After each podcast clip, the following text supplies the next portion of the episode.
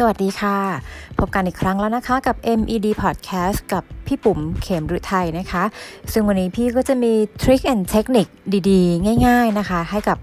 ทุกๆคนได้ฟังกันนะคะ วันนี้จะมาชวนฟังเรื่องของกฎ 3 นาทีค่ะ กฎ 3 นาทีคืออะไรล่ะคะ เขาบอกว่าปกติแล้วคือคนเราเนี่ย มักจะมีแนวโน้มที่จะเป็นคนที่ผลัดวันประกันพรุ่ง และสุดท้ายแล้วเนี่ยก็มักจะลงเอยด้วยการสะสมงานไว้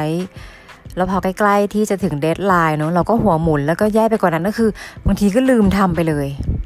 เขาบอกว่าจริงๆ ถ้าเป็นงานชิ้นเล็กๆอะ่ะแทนที่เราจะบอกว่า อืม เดี๋ยวค่อยทำเอาไว้ก่อน ให้เราเปลี่ยนค่ะ เป็นทำทันทีนะคะ ยกตัวอย่างเช่น เปิดอีเมลมาอ่าน แทนที่จะคิดว่า เออเดี๋ยวค่อยมาตอบ จริงๆ ถ้ามันตอบได้เลยเนี่ย ให้ตอบไปเลยดีกว่าค่ะ เพราะเราจะได้ไม่ต้องมาเสียเวลานั่งกลับมาอ่านอีก ซึ่งดูเหมือนจะไม่ได้ใช้เวลาเยอะ แต่ว่าไอ้เล็กๆน้อยๆนี่แหละค่ะบางทีมันมีหลายงานเข้ามา มันก็จะกินเวลาไม่น้อยเลยทีเดียว แล้วคำถามที่ถามต่อมาคือโรงงานเล็กๆ เนี่ยมันเล็กแค่ไหน เพื่อความพอเหมาะของการทำทันที มันก็เลยมีกฎ 3 นาทีเข้ามา กด 3 นาทีก็คือ เวลาเจองานไม่ว่าจะเป็นงานเล็กงานใหญ่หรืองานแบบไหนก็ตามเนี่ย ถ้ารู้ว่าต้องทำแน่ ๆ ให้ถามตัวเองทันทีณเวลานั้นว่า 3 นาทีเนี้ยเราจะทำงานนี้จบไหม ถ้าสามารถทำงานนี้ได้ให้จบภายใน 3 นาทีให้ทำเลย แต่ถ้ามันเกินกว่านั้น